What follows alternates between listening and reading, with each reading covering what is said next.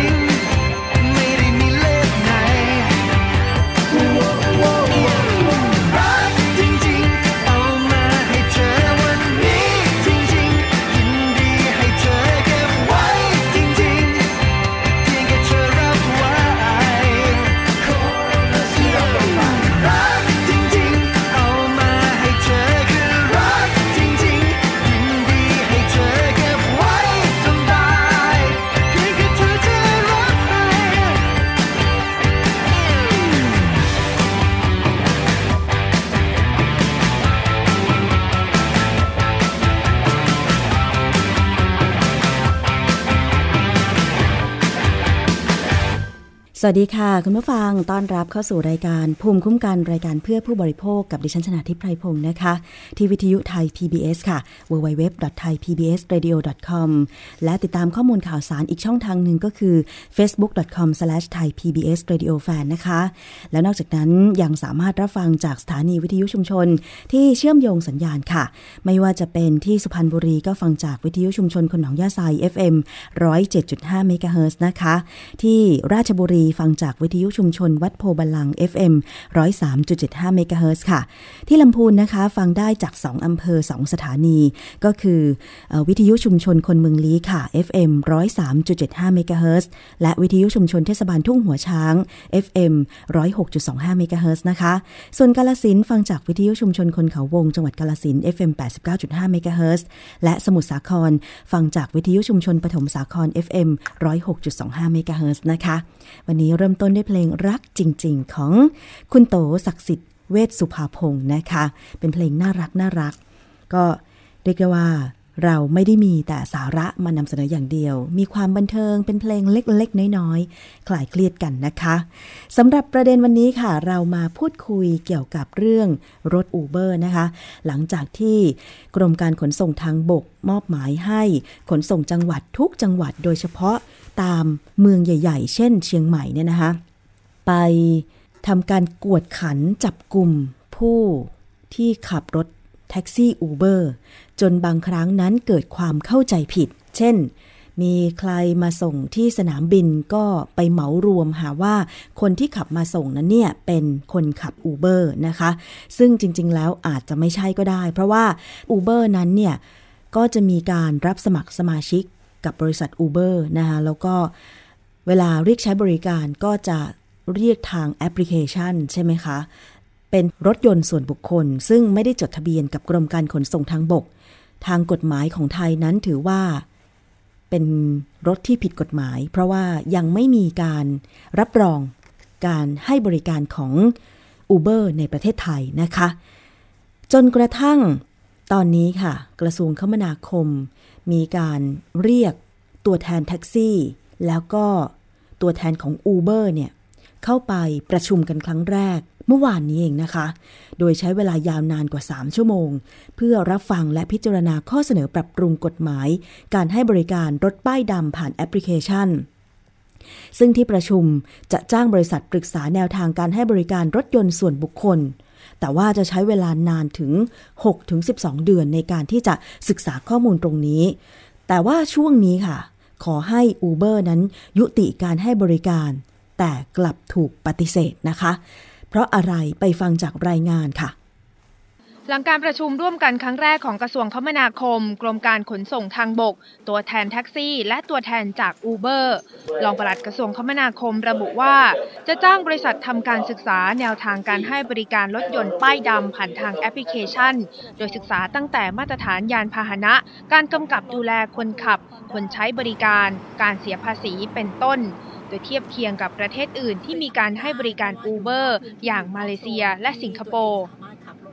โดยจะใช้เวลาประมาณ 6-12 เดือนเพื่อพิจารณาว่ามีความจำเป็นที่จะต้องแก้ไขกฎหมาย หรืออาจออกรูปแบบการให้บริการรถโดยสารแบบใหม่หรือไม่ โดยระหว่างนี้ขอความร่วมมือจาก Uber ยุติให้บริการก่อน ศึกษาเพื่อจะดูว่าเราเนี่ยเพราะเราเราเข้าใจอยู่ว่า เมื่อบริบทมันเปลี่ยนเนี่ยเหมือน business model มันก็ต้องเชนไปไงพอมันเชนเนี่ย เราก็ต้องเราก็ต้องมาศึกษาดูไอ้ที่ผลกระทบต่างๆ เพราะหนึ่งกรณีนี้เป็นกรณีการขนส่งสาธารณะเพราะฉะนั้นมันต้องมีการคุ้มครองทั้งสองส่วน คือทั้งทั้งผู้โดยสาร และก็ทั้งในแง่ของผู้ใช้แรงงานคือคนขับด้วย ขณะที่ตัวแทนจาก Uber เรียกร้องให้รัฐบาลไทยพิจารณากฎระเบียบใหม่ ที่รองรับระบบการร่วมเดินทาง หรือ Ride Sharing ในประเทศไทย และจะไม่ยุติให้บริการตามที่กระทรวงคมนาคมขอความร่วมมือเพื่อให้เกิดความต่อเนื่อง สิ่งที่เราตกลงกันคือเรื่องของการศึกษา เรื่องของความจำเป็นในการที่จะจัดท่านท่านลองมีการเสนอ แต่ทาง Uber ไม่ได้มีการตอบรับนะคะ ค่ะ คือด้วยความเคารพเอมี่เข้าใจว่ามีความจำเป็นที่ภาครัฐจำเป็นที่ต้องออกมาให้คำเรื่องนี้นะคะแต่ว่าในขณะที่เรามีคนหลักเป็นหลายหมื่นหลายแสนคนที่พึ่งพาการบริการของเรา การที่จะตัดสินในวันนี้ว่าเราจะหยุดสิ่งที่เราทำอยู่ โดยที่เราไม่เห็นแก่เขา มันเป็นสิ่งที่ไม่เหมาะสมค่ะ ขณะที่ประธานเครือข่ายสากลแท็กซี่ในกรุงเทพ เรียกร้องให้กระทรวงคมนาคมดำเนินการตามกฎหมาย และกวดขันอย่างเคร่งครัด หรือหากแก้กฎหมายเพื่อให้ผู้ให้บริการรถป้ายดำผ่านทางแอปพลิเคชัน Uber ให้บริการได้ กลุ่มแท็กซี่ในปัจจุบันก็จะปรับเปลี่ยนจากรถป้ายเหลืองเช่นกัน ซึ่งจะช่วยให้มีต้นทุนที่ถูกลง ขณะนี้แท็กซี่ได้ปรับตัวและพร้อมให้บริการผ่านทางแอปพลิเคชันที่ชื่อว่า Smart Taxi ซึ่งคาดว่าจะทำให้การปฏิเสธผู้โดยสารลดลง เอาแอปนี้ผู้โดยสารถ้าระบบที่เรา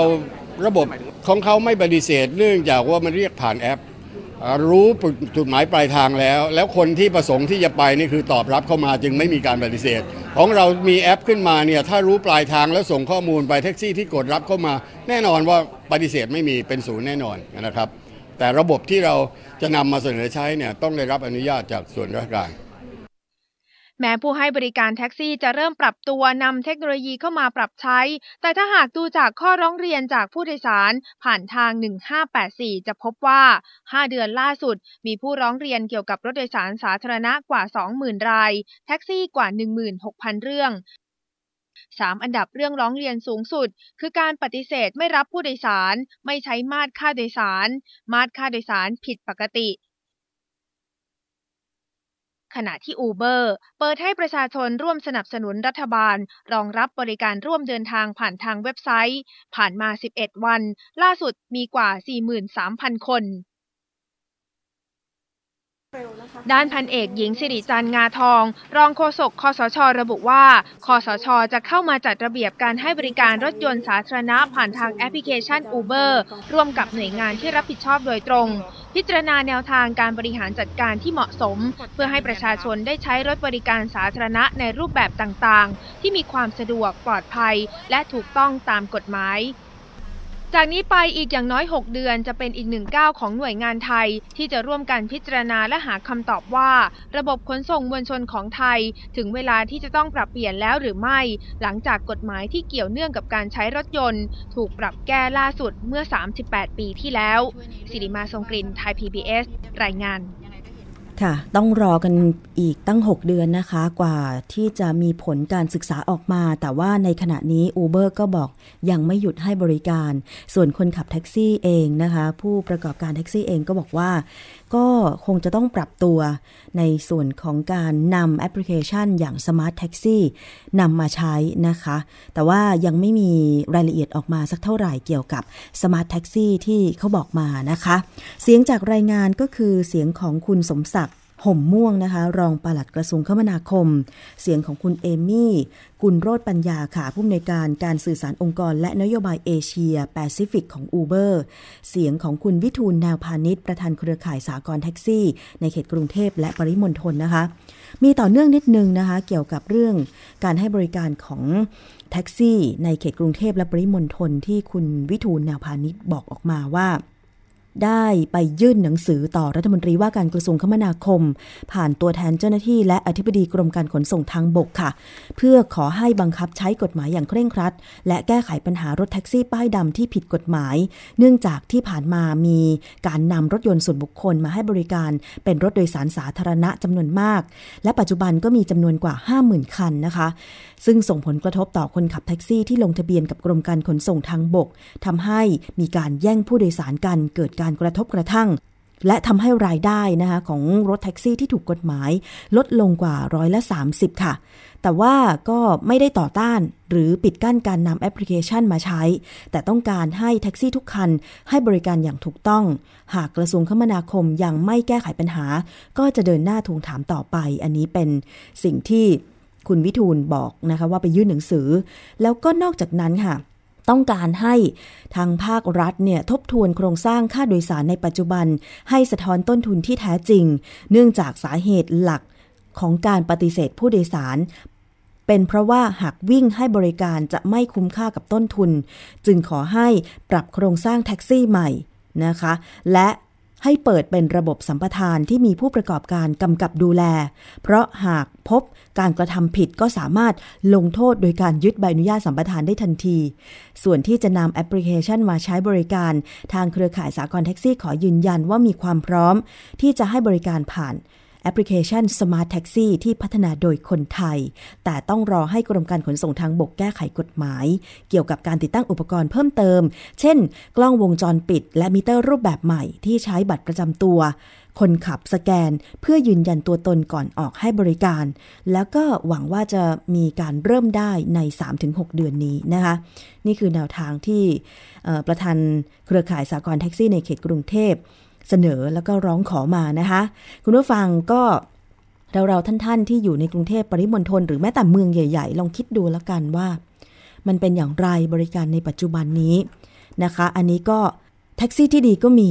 แท็กซี่ที่ไม่ดีก็มีใช่ไหมคะ อย่างที่ผ่านมาเนี่ยคุณผู้ฟัง เมื่อไม่กี่วันก่อนเองนะคะ มีภาพปรากฏ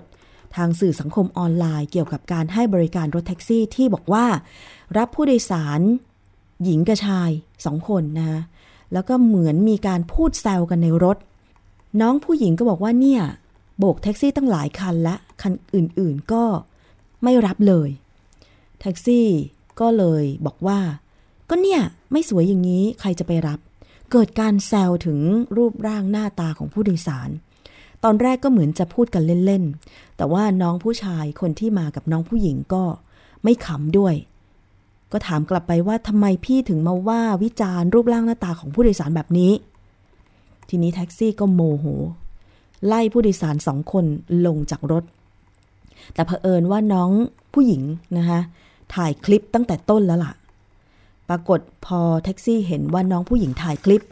ไม่พอใจก็เลยลงมาเกิดการชกต่อยชุลมุนกันขึ้น สุดท้ายกรมการขนส่งทางบกก็เปรียบเทียบปรับไป เป็นเงินสูงสุด 2,000 บาท นะคะโดนไปก็หลายกระทงเหมือนกัน แต่ทีนี้นี่แหละค่ะ คือสะท้อนถึงการบริการ ถึงแม้ว่าอาจจะเข้าใจคิดว่าผู้โดยสารทุกคน สามารถที่จะพูดเล่นแซวเล่นได้ แต่การวิจารณ์ตรงๆอะไรแบบนั้นเนี่ย บางคนเขาก็รับไม่ได้ไม่พอใจด้วยเหมือนกันนะคะเกิดการกระทบกระทั่งกันขึ้น ซึ่งถ้าหากว่ามี มาตรการ อย่างที่คุณวิทูลบอกว่าต่อไปถ้านำแอปพลิเคชัน Smart Taxi มาใช้ และก็นำกล้องวงจรปิดมาใช้ รวมถึงควบคุมคนขับด้วยการสแกนบัตรคนขับก่อนออกรถ นี่ก็เป็นแนวทางที่ดีที่มีการเสนอมาจากผู้ประกอบการรถแท็กซี่ แต่ว่ากว่าจะเข้าระบบได้ ก็คงต้องใช้เวลากันนิดนึงเพราะว่าไม่ได้มีแต่ แท็กซี่ที่เป็นสากลอย่างเดียวตอนนี้นะคะ คือใครที่คิดจะประกอบอาชีพขับรถแท็กซี่ บางคนถ้ามีทุนหน่อยก็ สามารถที่จะไปซื้อรถแท็กซี่ แล้วก็มาวิ่งประกอบการโดยไป จดทะเบียนกับกรมการขนส่งทางบกได้นะคะ เพราะฉะนั้นเนี่ยมันยังคงต้องรอดูอีกนะคะสำหรับการแก้ไขปัญหาตรงนี้ มันก็มีข้อดีข้อเสียที่แตกต่างกันไป แต่หลายสิ่งที่สะท้อนมาจากคนรอบตัวดิฉัน ทำไมถึงเรียกใช้บริการไม่ว่าจะเป็น Grab Taxi หรือ Uber ก็เพราะว่ามีบริการที่ดีกว่าที่มีในปัจจุบันนั่นเอง ไม่ว่าจะเป็นการควบคุมคนขับ การลดราคา ไม่พูดแซวผู้โดยสารรักษามารยาท อันนี้เขาสบายใจที่จะเดินทางเขาก็เลยเลือกใช้บริการ เป็นความคิดเห็นส่วนบุคคลนะคะคุณผู้ฟังเดี๋ยวเรามารอดูการแก้ไขปัญหาเรื่องของ ท็กซี่ในประเทศไทยกันต่อค่ะ ไปอีกเรื่องหนึ่งนะคะ เรื่องของการประกัน ตอนนี้ใครมีเงิน ก็สามารถซื้อประกันชีวิตประกันสุขภาพได้นะคะ ในวงเงินที่คุณพอจะซื้อได้ เพื่อเป็นหลักประกันในชีวิตและของคุณนะคะ แต่ว่าในส่วนของผู้มีไรายได้น้อย บางครั้งการไปซื้อประกันชีวิตประกันสุขภาพอะไรต่างๆ ก็อาจจะเป็นเรื่องที่ยาก เวลาเจ็บป่วยก็ไปรักษาจากกองทุน การรักษาของรัฐบาล แต่ว่าตอนนี้ค่ะมีแนวคิดใหม่ ของกระทรวงการคลัง มีการเสนอให้มีกองทุนประกันเพื่อผู้มีรายได้น้อย มาฟังรายละเอียดค่ะ จากทางด้านของคุณสมชัย สัจพงศ์ปลัดกระทรวงการคลังว่ากองทุนประกันเพื่อผู้มีรายได้น้อยเนี่ย มันเป็นอย่างไรค่ะ นื่องจากวันนี้ก็เป็นวันดีสำหรับ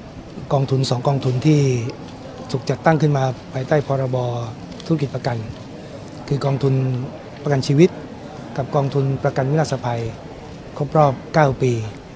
ต้องเรียนว่าบทบาทภารกิจหลักของสองกองทุนนี้มีบทบาทสำคัญมาก ซึ่งทั้งสองกองทุนมีวัตถุประสงค์อยู่ 2 ประการด้วยกัน ประการแรกทำหน้าที่ในการคุ้มครอง สิทธิ์ของผู้เอาประกันหรือเจ้าหนี้นะครับ เจ้าหนี้ที่เป็นเจ้าหนี้ของบริษัทประกัน เวลาเกิดเหตุมีการเพิกถอนใบอนุญาต หรือบริษัทประกันล้มละลาย แล้วกรณีที่บริษัทเหล่านั้นไม่มีเงินเพื่อชำระหนี้ให้กับผู้เอาประกันสองกองทุนนี้ก็ทำหน้าที่หลักในการที่จะชดเชยให้สำหรับผู้เอาประกันทั้งสองกองทุนนะครับ โดย มูลหนี้จะมากเท่าไหร่ก็ตามเนี่ยเราในกฎหมายกำหนดว่าให้ไม่เกิน 1 ล้านบาทนะครับ ซึ่งที่ผ่านมาก็สามารถสร้างความเชื่อมั่นให้กับระบบธุรกิจประกันได้ระดับหนึ่งแล้ว อีกขาหนึ่งของหน้าที่ของบริษัททั้งสองของกองทุนสองกองทุนเนี่ยก็คือทำหน้าที่ในการพัฒนาธุรกิจประกัน ให้มีความยั่งยืนและมีเสถียรภาพ หน้าที่หลักๆก็คือต้องให้ความรู้ความเข้าใจว่ากองทุนนี้ทำหน้าที่อะไร แล้วก็ให้ความรู้ความเข้าใจว่าธุรกิจประกันมีบทบาทที่สำคัญต่อประเทศยังไง ธุรกิจประกันสามารถที่จะช่วยเสริมสร้างในการพัฒนาเศรษฐกิจสังคมยังไงบ้าง ซึ่งถือว่าบทบาทขาที่2เนี่ยยังได้ทำไม่เต็มที่เท่าไหร่ เราจะเห็นว่าในก้าวต่อไปของการเดินหน้าในการทำงานของทั้งสองกองทุนเนี่ยจะไปเน้นเรื่องของการพัฒนาธุรกิจประกันให้มีความยั่งยืนและมีเสถียรภาพมากขึ้น ก็จะมีการร่วมมือกับบริษัทประกันทั้งสองประเภท ออกไปสู่พื้นที่ออกไปสู่ภูมิภาค เพื่อจะให้ความรู้ประชาชนเกี่ยวกับบทบาทของธุรกิจประกัน ซึ่งเป็นเสาหลักทางการเงินของระบบการเงินของประเทศอีกเสาหนึ่งนอกเหนือจากการพาณิชย์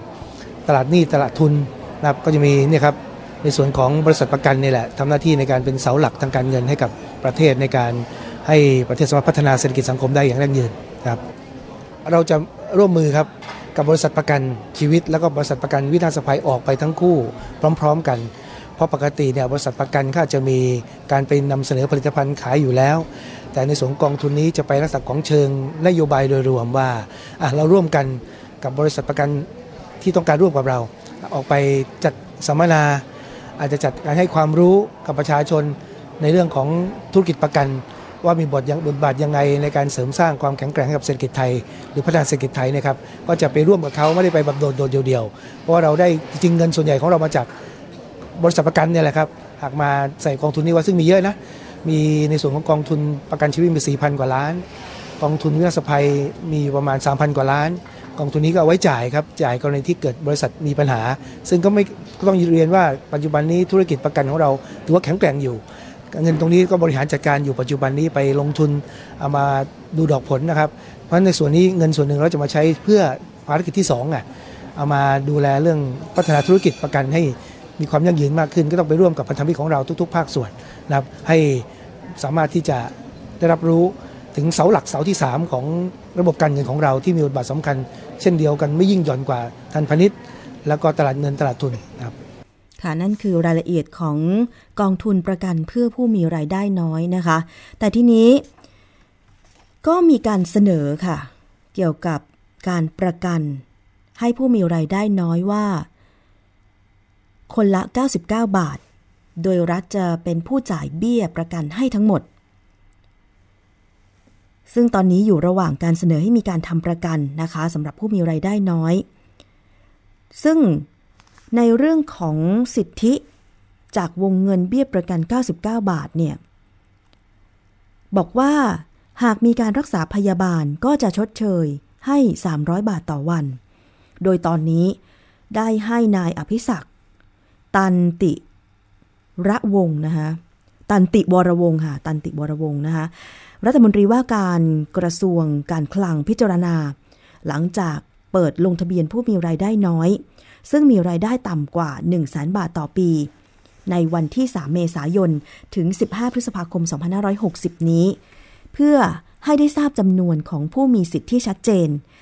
ซึ่งจะทำให้ผู้มีรายได้น้อยนั้นมีโอกาสเข้าถึงการทำประกันภัยเพิ่มมากขึ้น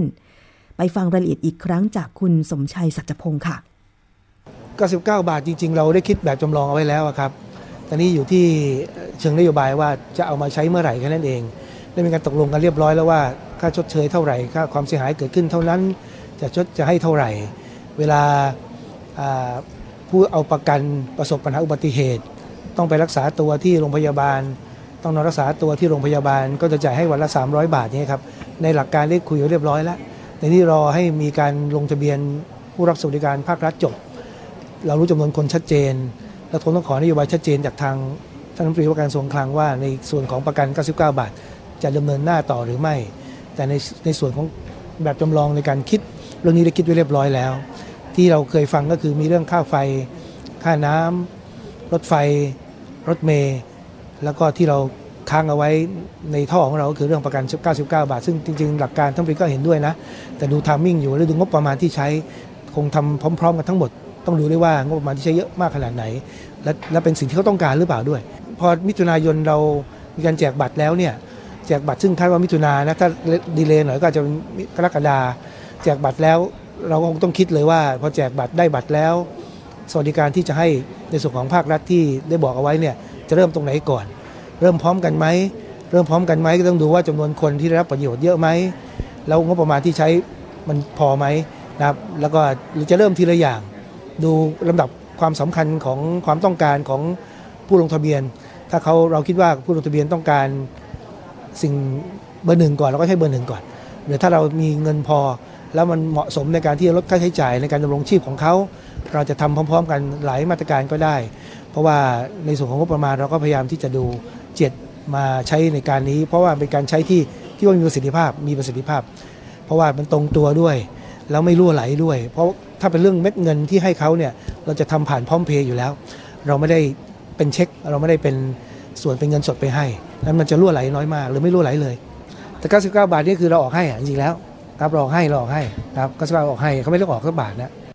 ค่ะ จะเป็นไปได้มากน้อยแค่ไหนประกัน 99 บาทสำหรับผู้มีไรายได้น้อยที่ไปลงทะเบียนกับรัฐบาลนะคะ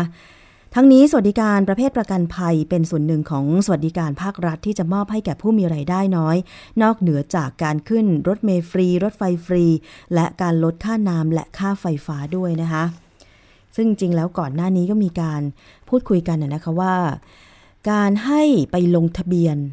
ผู้มีไรายได้น้อยเนี่ยจะเป็นการ แบ่ง แบ่งกลุ่ม แบ่งชนชั้นกันหรือเปล่า ซึ่งก็อย่างที่บอกไปนะคะว่าบางทีถ้ามีการส่งเสริมหรือให้สิทธิ์ในด้านอื่น ๆ โดยที่ไม่ไปตีตราเขาว่าเป็นผู้มีไรายได้น้อยเนี่ย อาจจะเกิดความรู้สึกที่ว่าเราก็เท่าเทียมกัน เวลาไปโรงพยาบาล หลายคนสะท้อนเหมือนกันนะคะ คนนี้เป็นสิทธิข้าราชการ คนนี้เป็นสิทธิประกันสังคม คนนี้เป็นสิทธิ รักษาพยาบาลบัตรทองอะไรอย่างเงี้ยมันก็เกิดเกิดคำถามขึ้นเหมือนกันว่าทำไมประกันสังคมต้องมีคลินิกประกันสังคม แยกส่วนต่างหาก บัตรทองต่างหาก ส่วนสิทธิข้าราชการก็ มันก็เกิดความเหลื่อมล้ำกันขึ้น เกิดคำถามในใจของผู้คนกันขึ้น ใช่ไหมคะ ซึ่งจริงแล้วเนี่ยในเชิงของนโยบาย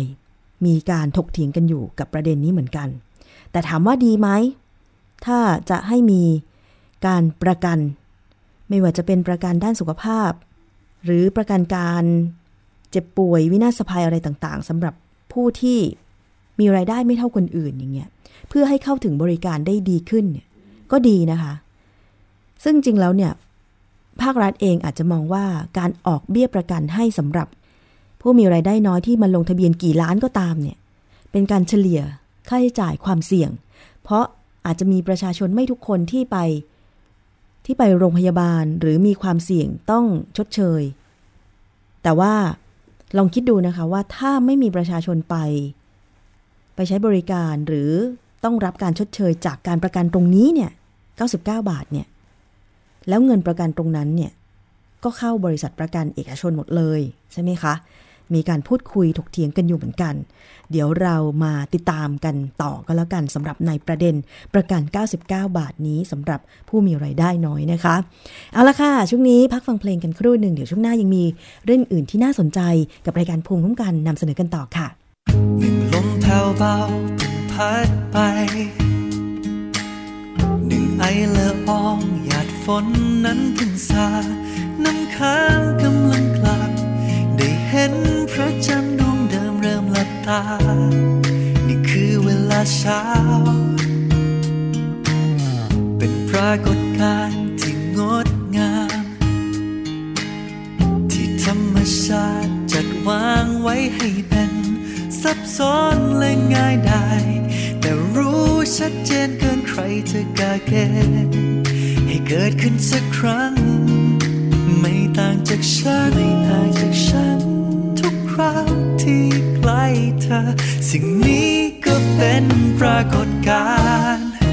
นั่นคือคำว่ารักที่เกิดขึ้นในใจ ที่กองดังมาจากข้างใน จากครั้งที่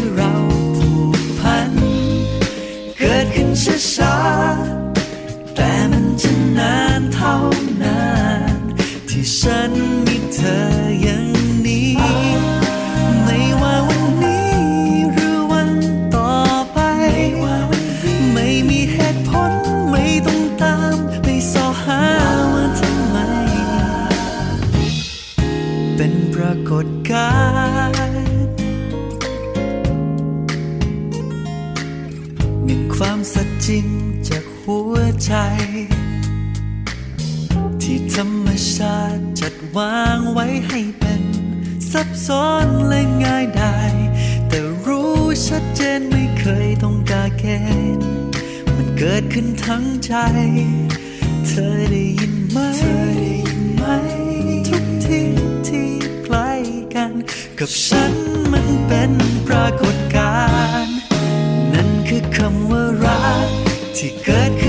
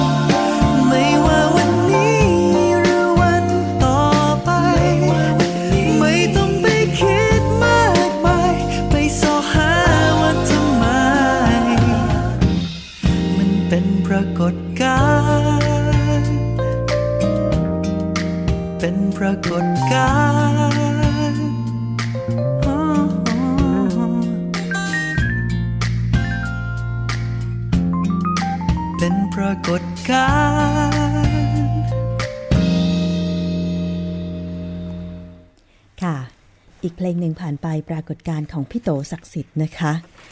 มาถึงเรื่องราวที่เราจะพูดคุยกันต่อในวันนี้จำกันได้ไหมคะ คดีแชร์ลูกโซ่ยูฟันสโตที่มีผู้เสียหายกว่า 2,000 คน ล่าสุดนะคะเมื่อ 20 มีนาคม 2560 นั้น ก็มีผู้เสียหายเข้าพบตำรวจเพื่อมอบอำนาจ ให้กับมูลนิธิทนายความชาวบ้าน เป็นตัวแทนดำเนินการยื่นแก้ไข ท้ายคำฟ้องที่จะพิพากษาในวันที่ 22 มีนาคมนี้นะคะ เพื่อขอเฉลี่ยคืนทรัพย์สินให้กับผู้เสียหาย โดยไม่ให้ทรัพย์ตกเป็นของแผ่นดินค่ะ ก็มีผู้เสียหายจากคดีแชร์ยูฟัน กว่า 2,000 คนเดินทางไปยื่นเอกสาร มอบอำนาจให้กับมูลนิธิทนายความชาวบ้าน เป็นตัวแทนในการดำเนินการยื่นฟ้อง ยื่นแก้ไขคำฟ้องนะคะขออภัย และ ขอเฉลี่ยคืนทรัพย์สินต่ออายการสูงสุด หลังจากผู้เสียหายได้ตรวจคำฟ้องแล้วทราบว่า ในคำฟ้องนั้นทางพนักงานอายการ ได้มีคำขอท้ายฟ้องว่า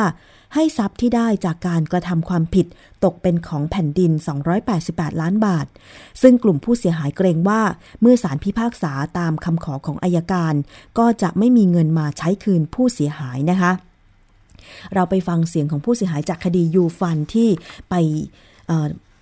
ยื่นหนังสือมอบอำนาจในครั้งนี้ค่ะ ที่ยึดไว้ประมาณ 800 ล้าน แต่มูลค่าความเสียหายมาอยู่ที่ที่มีคนมาแจ้งความและขอขอการเยียวยา ก็อยู่ประมาณ 350 ล้าน ซึ่งทรัพย์ตรงนี้มันยังเหลือ แล้วเราก็คือผู้เสียหาย ซึ่งตอนแรกหลงผิดไม่ไม่ไม่ได้เข้าแจ้งความ ตอนนี้เราก็เลยเข้าแจ้งความเพื่อเพื่อขอของเงินเราคืน เงินลงลงทุนที่เราลงทุนไปกับบริษัทยูฟัน ผมมามาครั้งนี้ตั้งใจว่า จะมาแจ้งความตามตามตามสิทธิ์เรียกร้องตามสิทธิผู้เสียหาย แต่ว่าจะได้ผลยังไงไม่ไม่ไม่ไม่ได้คาดหวังมากมากแล้วแล้วจำนวนเงินที่เราสูญเสียไปอะพี่ก็เสียดายครับ อยากได้กลับมาโดยเร็วไหมจริงๆประมาณ4ี่หมื่นมันไม่สามหมื่นห้าประมาณ4ี่หมื่นสี่หมื่นห้าค่ะ นั่นคือเสียงของคุณนรเศรษฐ์ทันจันทสุวรรณนะคะ ผู้เสียหายจากพิษณุโลกและคุณจักริดใจเย็นจากกทมค่ะ ขณะที่ที่ปรึกษาสัญญาบัตร10 นะคะ พลตำรวจเอก สุวิระทรงเมตตาสำนักงานตำรวจแห่งชาติก็ระบุว่า ขณะนี้การสืบพยานทั้งพยานโจทย์และพยานจำเลยได้เสร็จสิ้นแล้ว ซึ่งศาลจะอ่านคำพิพากษาในวันที่ 22 มีนาคมนี้ค่ะ โดยคดีนี้นะคะ พบหลักฐานว่าทรัพย์สินที่บริษัทยูฟันสโตจำกัดได้มา ล้วนมาจากการกระทำความผิด ฐานช่อโกงประชาชนนะคะ ไปฟังเสียงของพลตำรวจเอกสุวิระค่ะ ในขณะที่ยังมีทรัพย์สินอื่นที่ยึดไว้แล้วอีก ก็จะได้ให้เจ้าพนักงานบังคับคดีเนี่ยนำทรัพย์สินที่ได้ยึดไว้แล้วเนี่ยมาขายทอดตลาดและนำเงินมาใช้คืนให้กับผู้เสียหายที่เหลือได้ครับ นอกจากนี้แล้วเมื่อดำเนินการเสร็จสิ้นแล้วเนี่ยยังมีเงินเหลืออยู่อีกส่วนหนึ่ง เพราะว่าของกลางที่ยึดไว้ก็ประมาณ 800 กว่าล้านบาทเศษ อันนี้ก็เป็นเสียงของพลตำรวจเอก สุวิระส่งเมตานะคะ ซึ่งก็ได้มีการเปิดเผยอีกนะคะว่า กรณีที่ผู้เสียหายไม่ได้ไปทำหนังสือมอบอำนาจนั้นก็สามารถให้ทนายความค่ะนำผลคดีที่เสร็จสิ้นแล้วในต่างจังหวัด มายื่นคำร้องต่อศาลอาญาที่กรุงเทพได้ ส่วนผู้เสียหายที่ยังไม่ได้แจ้งความ ขณะนี้สั่งการให้ตำรวจทั่วประเทศ คอยอำนวยความสะดวกให้กับผู้เสียหายในคดียูฟันแล้วนะคะ คดีนี้มีหมายจับทั้งหมด 164 คน จับแล้ว 94 คน ส่งฟ้องอายการเป็นที่เรียบร้อยแล้ว ขณะนี้อายการดำเนินการฟ้องต่อศาล 44 คน ส่วนที่เหลืออยู่ระหว่างการยื่นฟ้องต่อศาลนะคะ เป็นแชร์ลูกโซ่ที่มีทั้งคนไทยแล้วก็คนต่างชาติร่วมกันกระทำความผิดตรงนี้นะคะ หลายคนคงจำได้ ยาวนานมากเลยค่ะ ตั้งแต่ปี 2558 เลยนะคะ ถ้าจะไม่ผิดนะประมาณ 2-3 ปีที่ผ่านมา เพราะฉะนั้นนี่เป็นข้อมูลก่อนที่จะนำเงินของเราไปลงทุนอะไรเนี่ย เราต้องพิจารณาให้รอบคอบ เพราะว่าขายตรงกับแชร์ลูกโซ่ มันต่างกัน ถ้าขายตรงเนี่ยคุณจะต้องมีสินค้าเพื่อนำไปขาย จะทำ การสมัครสมาชิก หรือขายให้มวลสมาชิกในราคายุติธรรม อันนี้ก็ว่ากันไปแต่ต้องมีสินค้า แต่ถ้าเป็นลักษณะของแชร์ลูกโซ่เนี่ยมักจะไม่มีสินค้าในการขาย หรือมีสินค้าก็ตั้งขึ้นมา เป็นสินค้าที่แบบหลอกๆ อยู่ในตู้โชว์แต่จุดประสงค์ของแชร์ลูกโซ่ก็คือ หลอกให้คนมาสมัครสมาชิกนำเงินมาลงทุน กี่บาทก็ว่าไป หลอกมาเรื่อยๆ แล้วเอาเงินคนใหม่ที่มาสมัครไปจ่ายให้คนเก่า แล้วก็อ้างว่านี่จะได้รับเงินปันผลหรือดอกเบี้ย หรือเงินตอบแทนอะไรก็ตาม ในอัตราที่สูงกว่านำเงินไปฝากธนาคารนำเงินไปลงทุนในกองทุนของธนาคารหรือนำเงินไปลงทุนซื้อทองอะไรอย่างเงี้ย พอคนเรามันเห็นผลตอบแทนที่มากกว่า ในตลาดเงินในปัจจุบันก็ตาโต รีบนำเงินไปลงทุน หารู้ไหมว่า เขาหลอกเงินเรา ไปจ่ายคนเก่า แล้วหลอกเงินคนใหม่ในอนาคตเนี่ยมาจ่ายให้เราอีกทีหนึ่ง มันไม่ได้มีการนำเงินไปลงทุนจริง ๆ นี่คือแชร์ลูกโซ่นะคะ สังเกตง่าย ๆก็คือ มักจะมีการประกาศว่าให้ผลตอบแทนสูง ต้องเข้าใจอย่างหนึ่งว่า ให้ผลตอบอตอบแทนสูง ก็มีความเสี่ยงสูงตาม คุณลองสังเกตนะคะ เงินฝากในธนาคารในปัจจุบันนะคะ ในสถาบันการเงินเนี่ย ได้ดอกเบี้ยเท่าไหร่ ร้อยละ 0.5 ร้อยละ 0.75 ไม่เกินนี้นะคะ ประมาณนี้สำหรับในยุคนี้ ส่วนถ้าเป็นฝากประจำคือเราจะถอนไม่ได้เลยเนี่ย กี่ปีก็ว่าไปเนี่ย ตอนนี้เห็นมากสุดก็คือ ร้อยละสาม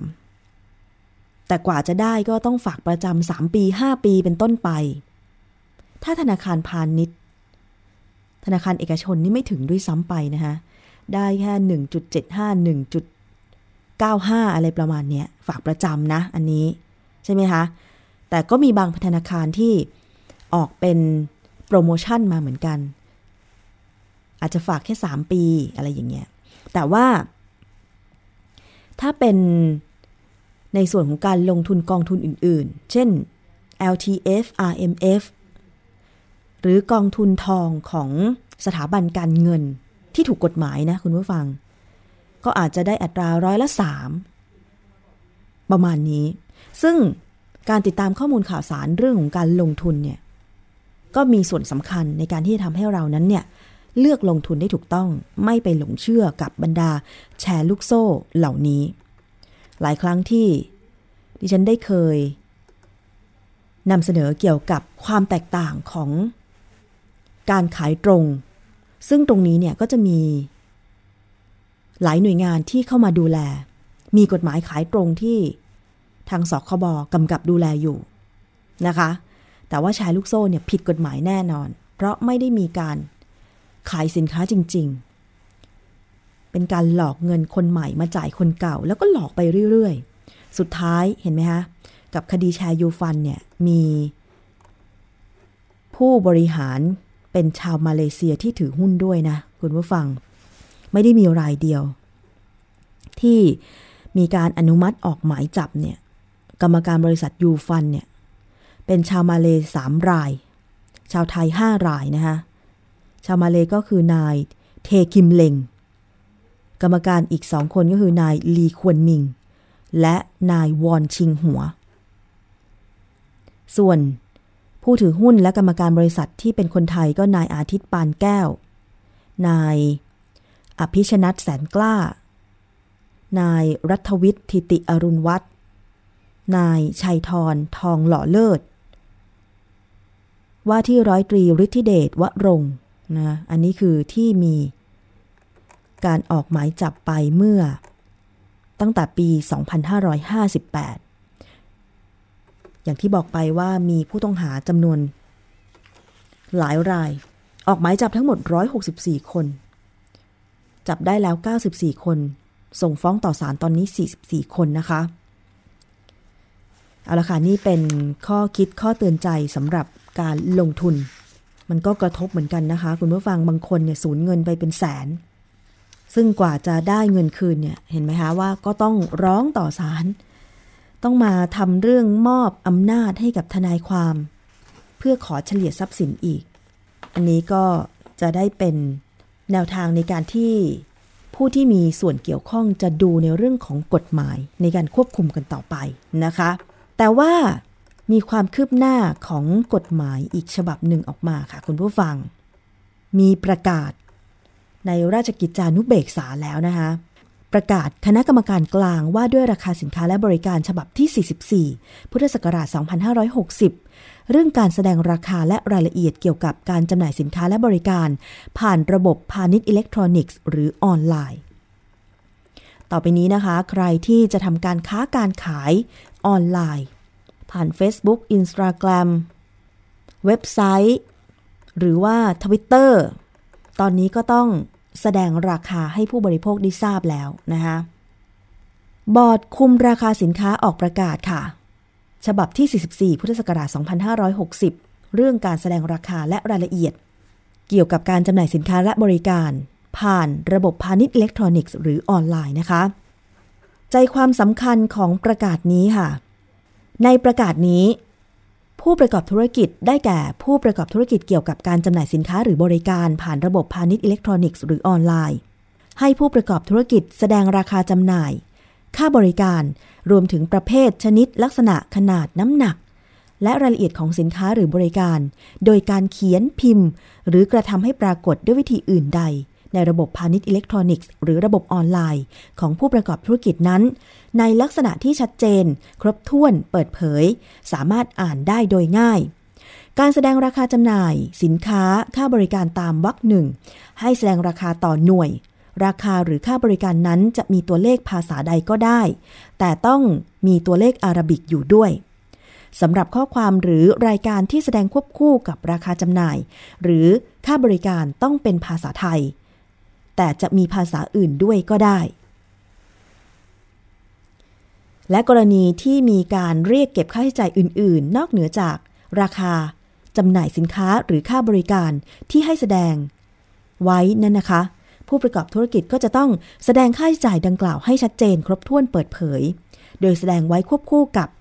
ราคาจำหน่ายสินค้าหรือค่าบริการ ถ้ามีการเรียกเก็บอย่างเช่น ค่าไปรษณีย์เท่าไหร่อะไรอย่างเงี้ย ค่าส่งเท่าไหร่ นอกจากมีตัวเลขราคาสินค้าแล้ว ก็ต้องบอกว่าค่าส่งอีกกี่บาท ให้ผู้บริโภคได้ทราบว่า ถ้าคุณสั่งสินค้าชิ้นนี้ คุณจะต้องบวกค่าส่งอีกเท่าไหร่นะคะ และการแสดงราคาจำหน่ายปลีก สินค้าและค่าบริการต้องแสดงให้ตรงกับราคาที่จำหน่าย หรือค่าบริการที่ให้บริการ อันนี้จะไป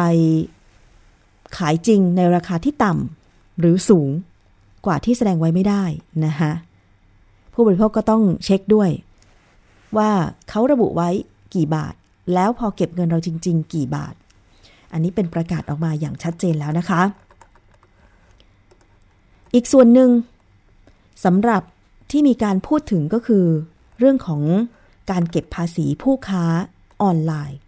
เดี๋ยววันหลังจะนำรายละเอียดมาเล่าให้ฟังนะคะ เพราะตอนนี้เนี่ยก็มีการพูดคุยกันในวงกว้าง เพราะว่าการค้าขายออนไลน์ตอนนี้เพิ่มมากขึ้น ไม่ว่าจะเป็นเครื่องสำอางเสื้อผ้าอาหาร ทั้งในรูปแบบธุรกิจร้านค้าที่ไปจดทะเบียนกับกรมกรมพัฒนาธุรกิจการค้า ซึ่งตอนนี้เนี่ยเขาก็มีเปิดให้ไปจดทะเบียน แต่ว่ายังไม่หมดหรอกค่ะสำหรับผู้ค้าออนไลน์ เพราะ ออนไลน์ตอนนี้ไม่ใช่เฉพาะผู้ที่ ขายสินค้าหรือให้บริการเป็นเว็บไซต์เท่านั้นนะคะ ผู้ประกอบการรายเล็กๆ ย่อยๆ ที่เปิดขายสินค้าผ่าน IG อินสตาแกรมนะคะหรือว่า Facebook หรือว่า Twitter เนี่ยเยอะมาก ไปดูได้เลยใช่ไหมคะ หลายคนตอนนี้ฟังรายการอยู่ก็เป็นผู้ขายออนไลน์ มีคำถามจากฝั่งผู้ขายว่า ถ้าเราไม่ได้จดทะเบียนกับกรมพัฒนาธุรกิจการค้า แล้วเราจะไปเสียภาษียังไง ใช่ไหมคะ เนี่ยเราขายซื้อมาขายไปอย่างเงี้ย อาจจะมีหน้าร้านด้วย แต่ว่าก็ขายทาง Facebook ด้วยเนี่ย ตอนนี้มันง่ายมากก็คือถ่ายรูป แล้วก็ไปลงใน Facebook พอมีคนสั่งเข้ามา ก็ไปส่งไปรษณีย์ใช่ไหมคะ อันนี้คือฝั่งของผู้ประกอบการว่า เอ๊ะถ้าอยากจะเป็นคนดีเสียภาษีบำรุงประเทศเนี่ย จะไปจดทะเบียนยังไง จะเสียภาษียังไง แล้วทางฝั่งภาครัฐกรมสรรพากรเนี่ย จะมาตรวจสอบว่าใครเป็นผู้ค้าออนไลน์ และมีวงเงินในหมุนเวียนธุรกิจเนี่ย เท่าไหร่ มีบางคนแนะนำนะคะว่า ก็ลองไปเช็คกับที่บริการขนส่ง ไม่ว่าจะเป็นไปรษณีย์หรือขนส่งเอกชน ถ้ามียอดการขนส่งตามจุดขนส่งต่างๆ บ่อยๆ เป็นประจำ ครั้งละมาก ๆ เนี่ย อันนี้ก็ให้รู้ได้เลยว่า เป็นผู้ค้าออนไลน์ สามารถที่จะตามไปเก็บภาษีได้ อันนี้เป็นฝั่งของผู้ที่เสนอในเรื่องของการติดตามสำหรับเช็คนะคะว่าผู้ค้าออนไลน์คือใครบ้าง แต่ว่าทั้งนี้ทั้งนั้นค่ะ ก็ต้องรอรายละเอียดที่ชัดเจนกันต่อไป เดี๋ยววันหลังจะมาเล่าให้ฟังเพิ่มเติมนะคะ มาถึงช่วงท้ายของรายการภูมิกันวันนี้ค่ะ พูดคุยกันก็เกือบหนึ่งชั่วโมงแล้ว ทั้งสาระ แล้วก็เพลง มาฝากกันนะคะ เป็นยังไงบ้าง ส่งความคิดเห็นของคุณกดไลค์ที่ facebook.com/thaipbsradiofan ได้นะคะ หลังจากฟังสด 10-11นาฬิกาวันจันทร์ถึงศุกร์แล้วก็ไปติดตาม ฟังย้อนหลังได้ที่หน้าเว็บไซต์เลย www.thaipbsradio.com นะคะ วันนี้ดิฉันชนะทิพไพรพงศ์ต้องลาไปก่อนกับเพลงนี้ เจอกันใหม่ในครั้งต่อไป สวัสดีค่ะ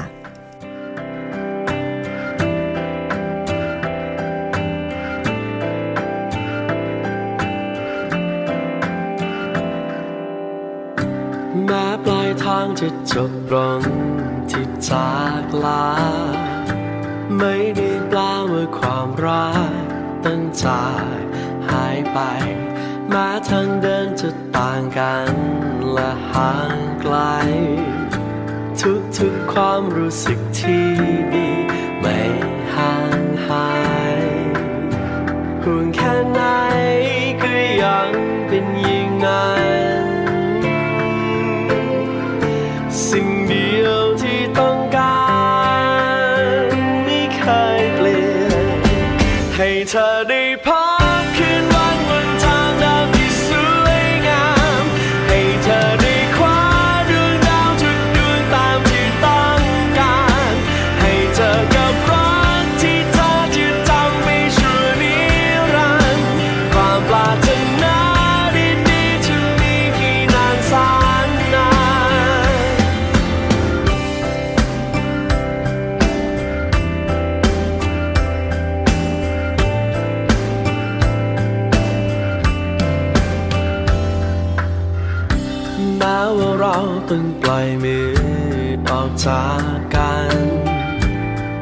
ความทรงจำไม่เห็น